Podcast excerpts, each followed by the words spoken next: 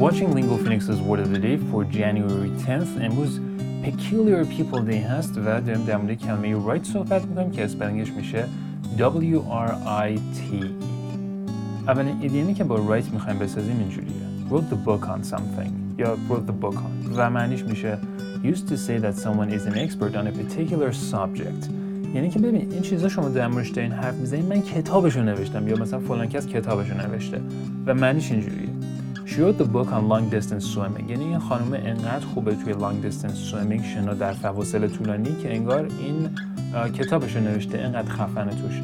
مثال بعدیش گفته Motorola wrote the book on quality control. یعنی شرکت حالا موتورولا اومده انقدر خوب بوده توی بحث کنترل کیفی که انگار کتاب کنترل کیفی رو اینا تعلیف کردن.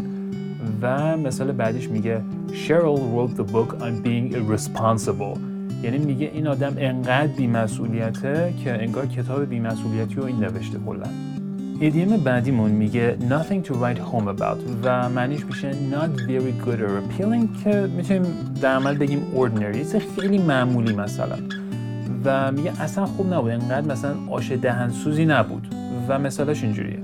The hotel was good but the food was nothing to write home about.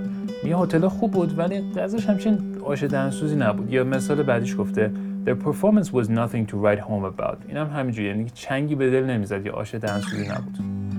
آخرین ادیمی هم که می‌خوایم بسازیم میگه have something written all over it. و معنیش میشه to show a certain characteristic very clearly. میگه ببین داد می‌زنه. مثلا فلان چیز داد می‌زنه که ایده خوبی نیست. و مثالش گفته That proposal had failure written all over it میگه این پیشنهادی که داده بودن این طرحی که داده بودن از اول داد میزد که معلومه مثلا شکست بخوره With the word of the day, I'm Mohammed Golpaigani. We love feedback. If you want to email us, our address is podcast at lingophoenix.com or you can find me directly on Twitter and message me there. My handle is at Mogul Paigani. Thanks for watching, stay safe, and we'll see you back here tomorrow with a new word.